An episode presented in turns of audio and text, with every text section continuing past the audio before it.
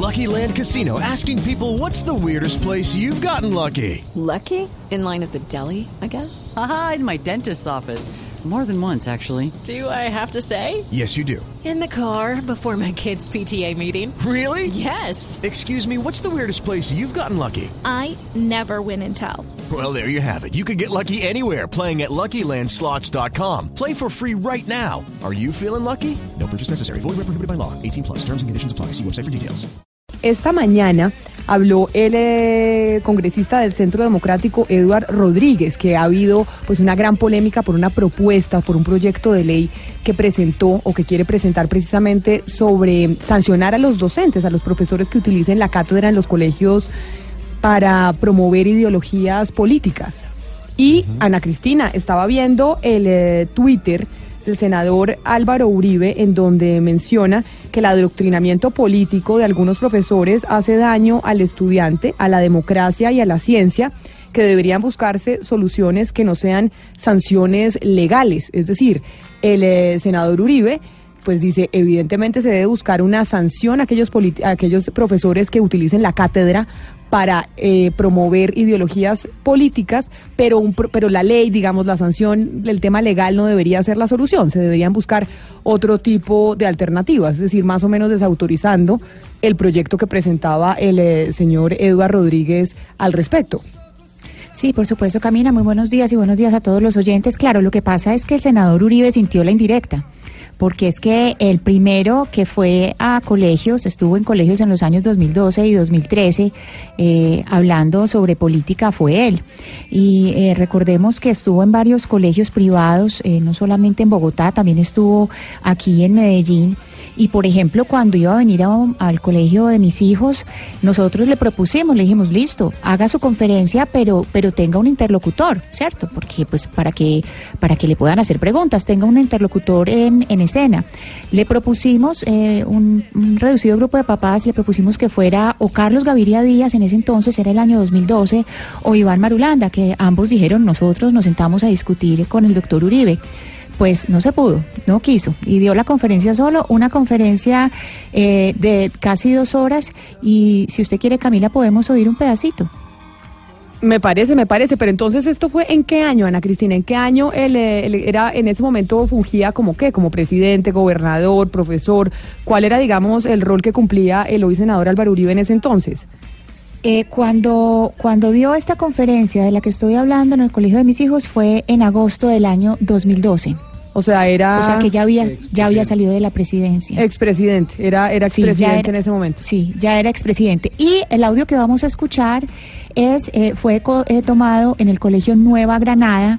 En el fue pues lo subieron en el 18 de mayo de 2012. En el Colegio Nueva Granada en Bogotá.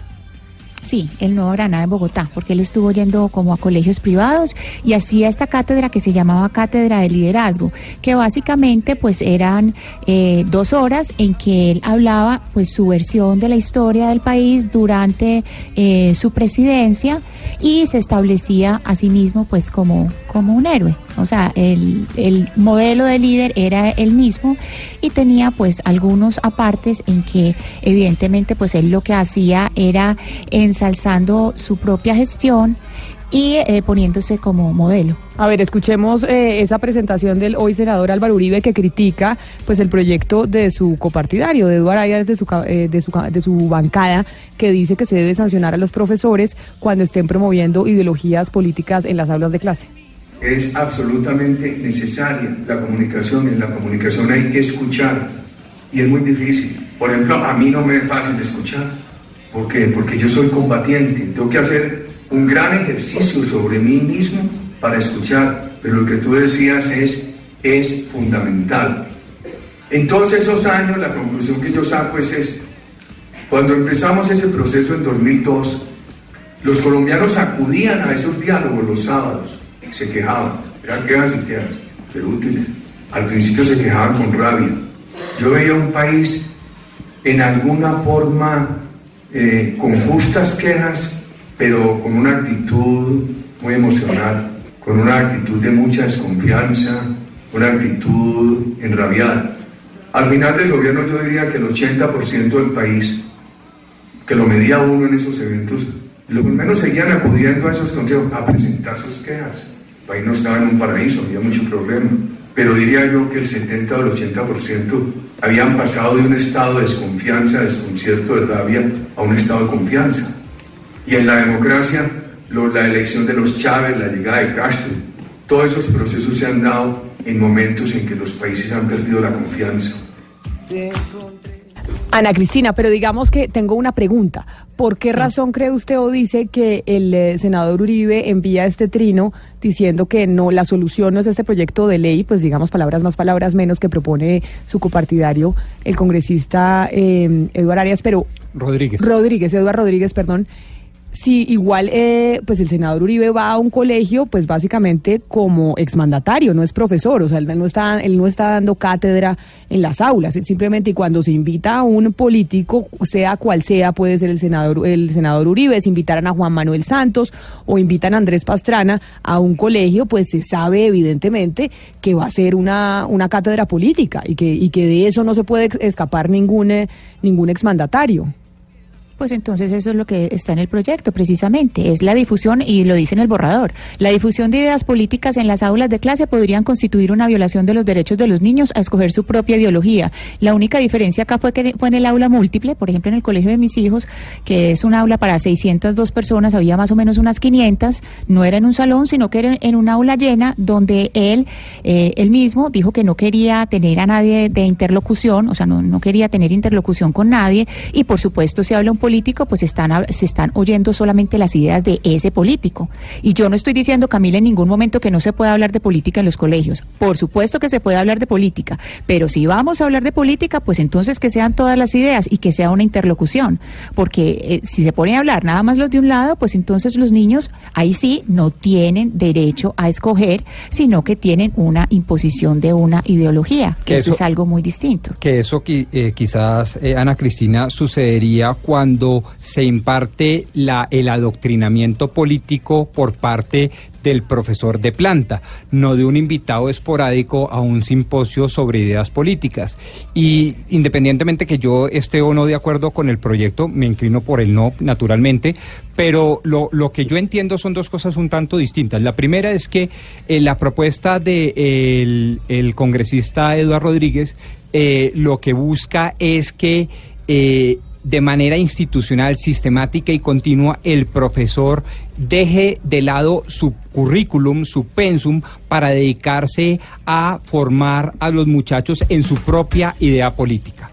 Y segundo, la respuesta que le hace a través del Twitter el presidente Álvaro Uribe no es desautorizando la propuesta. Pues un sino, poco sí, no, yo creo que es un poco, es pero mi lectura, si lo podemos leer otra vez, Se lo eh, leo, Camila. se, se lo leo, Sí. mire, dice, el adoctrinamiento político de algunos profesores hace daño al estudiante, a la democracia y a la ciencia. Deberían buscarse soluciones que no sean legales. ¿Por qué? Porque las soluciones que está planteando Eduardo Rodríguez tienen que ver con un tipo de sanciones más punitivas. Por eso, entonces es una Y es que hay- desautorización no, proyecto. No, señora, porque hay otros tipos de sanciones, por ejemplo, las laborales. A todo aquel profesor en entidades públicas o privadas, pero particularmente las públicas, que vaya a dejar de dictar matemáticas o historia o, o biología y se dedique a adoctrinar, lo echamos del colegio, por ejemplo, o lo sancionamos laboralmente, no penalmente.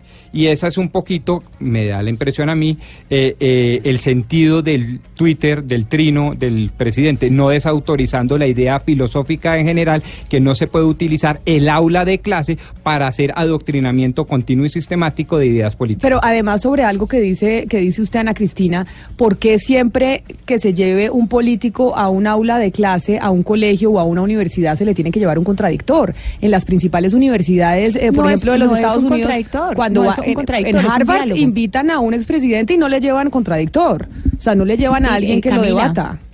Camila, en Harvard estamos hablando de estudiantes mayores de edad que están en una universidad y que tienen un nivel de conocimiento superior. La cátedra de Álvaro Uribe se estaba impartiendo a niños de bachillerato que están, bueno, y a, y a primaria los, quisiera, los que quisieran ir, pero estaban niños de bachillerato entre 12 y 16 años que todavía no tienen las herramientas argumentativas para debatir un tipo de discurso como ese. Como le digo, yo no tengo ningún problema en que vayan, pero cuando es con niños, pienso que debe haber una, eh, una Es decir, ah, debe haber una dinámica de diálogo de quien le haga preguntas y quién le, y más encima porque él estaba contando la historia de Colombia, pero historia de Colombia bajo Pero- su mirada. Depende. ¿Sí? Depende, eso de nuevo es relativo. ¿Por qué? Porque depende un poco de la estrategia del pensum de cada uno de los colegios. Eh, existen teorías en donde eh, se establece la idea de que es mejor tener una sesión entera con una posición conservadora, otra sesión entera con una posición liberal, otra entera con una posición socialdemócrata para Rodrigo, no no necesariamente el debate. permitió. Ah, no, de acuerdo, pero lo que estoy Lo diciendo es que ese es un y mire, problema del mire, colegio le y no cuento. del presidente Álvaro Uribe ese- Vélez. en ese lo que año quiero es decir que es no que estamos el hablando- colegio no tiene una responsabilidad Aquí no estamos pedagógica. hablando de Álvaro. Uribe, estamos hablando de la posibilidad de que se den cátedras. Es que no se trata de las personas, se trata de la idea que estamos defendiendo. La idea que estamos defendiendo es que una cátedra si es una, es, o sea, una, una clase, una conferencia, que si esa persona la va a dar y tiene un contenido político y es para niños, tenga a alguien que lo debata. En esa oportunidad, dos personas dijeron a la hora que quiera, donde él quiera, lo vamos a debatir. Y dijeron que no, que él solo. Dijeron, después damos otra conferencia. Pero- Eh, en el colegio dijeron que no. Pero yo, pero, yo con mucho respeto, no sé si eso me parece mal.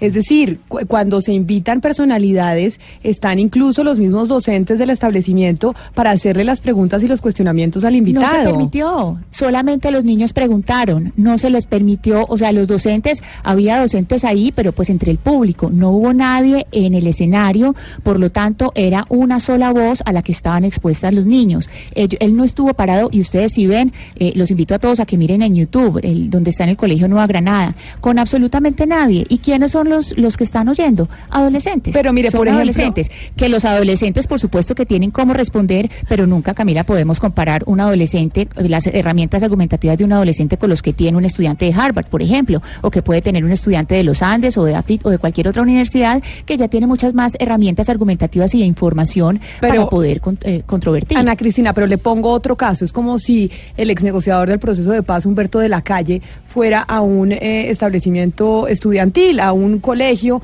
¿No podría él ir a dar una cátedra sobre el proceso de paz, sobre su liderazgo en esa negociación sin tener un contradictor? un contradictor, no Camila, alguien que le pregunte. Por Pienso que si eso. Humberto de la Calle fue a cualquier lugar, tiene que tener alguien que le pregunte, por supuesto. Si Pero está no hablando pero de, ideas políticas, si es con menores de edad, debe tener alguien que le haga preguntas. Pero la dinámica no podría ser que los mismos estudiantes fueran los que le preguntaran. O que al día Ellos no se tuviera el contradictor. Que se No, por presenten supuesto, versiones por supuesto que los niños diferentes. preguntan y los y los niños preguntan más que nadie, los niños preguntan muchísimo, pero los niños no tienen suficiente contexto histórico para decir esto que está diciendo este señor es mentira, esto que está diciendo este señor es impreciso, esto no corresponde a la realidad. Correcto, Lo pero que al día es que siguiente... lograr hace- una imparcialidad, Rodrigo, una imparcialidad política en, en un colegio, sobre todo si es privado, pues difícil, ¿no? Porque los propietarios y responsables de esos colegios obedecen en su mayoría a ideologías políticas. Pero por eso es que es un absurdo el proyecto de Eduardo Rodríguez, básicamente por eso. Es un absurdo que usted quiera eh, sancionar a un profesor porque pueda expresar una idea política en un aula de clases. Eso es como si estuviéramos No, en la yo- dictadura. yo- o sea, básicamente entiendo, en Rusia, en, en- en la época Sí. de la cortina de hierro, si un profesor lo cogían diciendo una cosa que iba en contra del régimen o en Cuba, ahí lo sancionaban. Estamos básicamente en esa misma línea, en una línea autoritaria que propone el, eh, el congresista.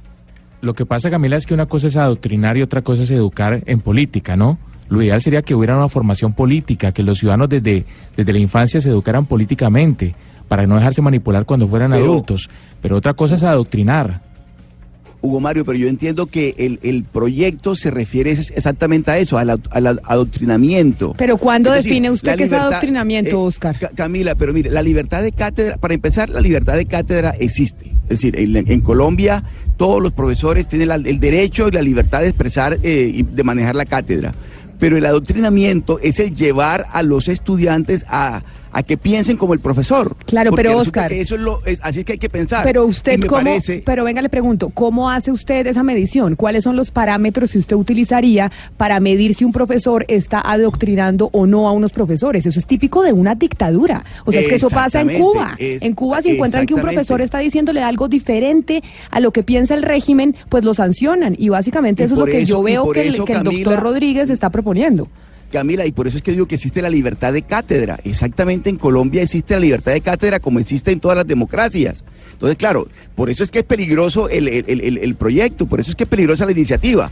Pero ahora, que, que un, un profesor tiene derecho a pensar como quiera, puede ser de izquierda, puede ser de derecha, puede ser de centro, pero lo que no puede es coger a los estudiantes, inducirlos todo el día y adoctrinarlo con su pensamiento. Eso me parece que no está permitido. Sí, pero yo creo que eso ya está en la ética de cada profesor y uno pensaría eh, que la, la profesión más importante en cualquier país es la de un profesor, porque usted está estructurando y edificando la gente que va a mandar en el futuro. Y entonces Claro. creería uno que cualquier profesor, dentro de sus principios éticos y morales, sabe que no puede y que no debe, pues, volver a sus estudiantes que, y, y que piensen igual que piensa él. Pero es que eso es educar en la democracia. Pero entonces por eso le digo, yo- ¿cuáles serán los parámetros que se utilizarán para saber si están adoctrinando o no? Yo fui, yo fui profesor por 15 años en universidades de Bogotá y, y yo reto a un solo estudiante que diga si yo en algún momento induje a, a mis estudiantes a que pensaran como yo. Y yo dicté investigación de la opinión pública y análisis de encuestas. Y ahí están mis cátedras, mis clases. Y yo nunca me atreví a decir a un estudiante, esto es lo bueno, esto no, aquí hay unos distintos pensamientos, distintas ideas y ustedes tomen decisiones. Yo simplemente estoy con ustedes compartiendo eh, un- una, una serie de lecturas. No, pero aquí nadie le está diciendo, Oscar, que es que usted, siendo profesor, estaba tratando No, no, no, de no. adoctrinar a sus estudiantes. No, no, lo- no, no, es que digo, pongo un ejemplo en mi caso, es decir, Ah. lo- eh, obviamente no, no, es que pu- pu- puso un ejemplo que fue lo que me ocurrió a mí, pero digo, hay estudiantes que también se quejan y van de los padres y le dicen, es que el profesor quiere que yo piense como él. Entonces, en esos casos también hay que, hay que ponerse en los zapatos de los padres de los niños o de los jóvenes o de los adolescentes que están haciendo las quejas. Pero vuelvo y reitero, Camila, en Colombia existe la libertad de cátedra y eso es un principio rector de la educación en Colombia. Y ojo que eso es lo que no se puede comprometer.